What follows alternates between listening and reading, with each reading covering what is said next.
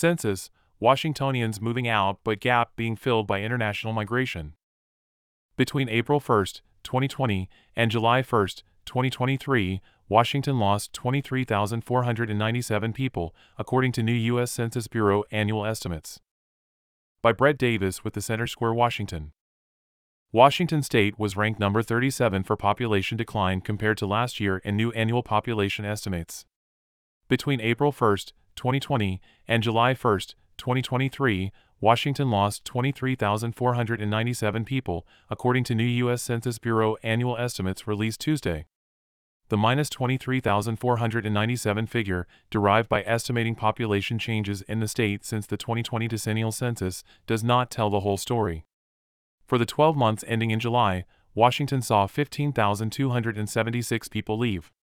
However, migrants more than closed the gap by adding 28,919 to the Evergreen state's population. Despite 15,276 people leaving Washington, the state had 14,860 more births than deaths and welcomed 28,919 people from outside the country. The Census Bureau figures show Washington had an estimated 7,812,880 people in 2023, or 28,403 more than the year before. That's fewer gains than in 2022 when the state's estimated population increase was 43,044, but more than the state increased by only 16,867 in 2021. For a total net change over the past year, Washington's gain of 28,403 saw it tied on a percentage basis with Indiana, Virginia, Wyoming, and Minnesota at 0.4%.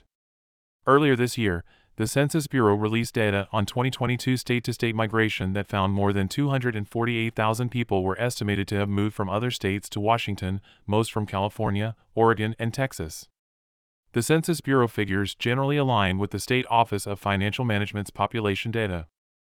The April 1, 2023, population estimate places Washington's population at 7,951,150, the OFM website states. This represents an increase of 86,750, or 1.1%, since last year. OFM also notes the state's annual rate of population growth had been below 1% from 2009 to 2013 due to the sluggish economy. Economic activity has a strong influence on net migration. According to a November 8 OFM report, Washington is expected to hit 8 million people next year.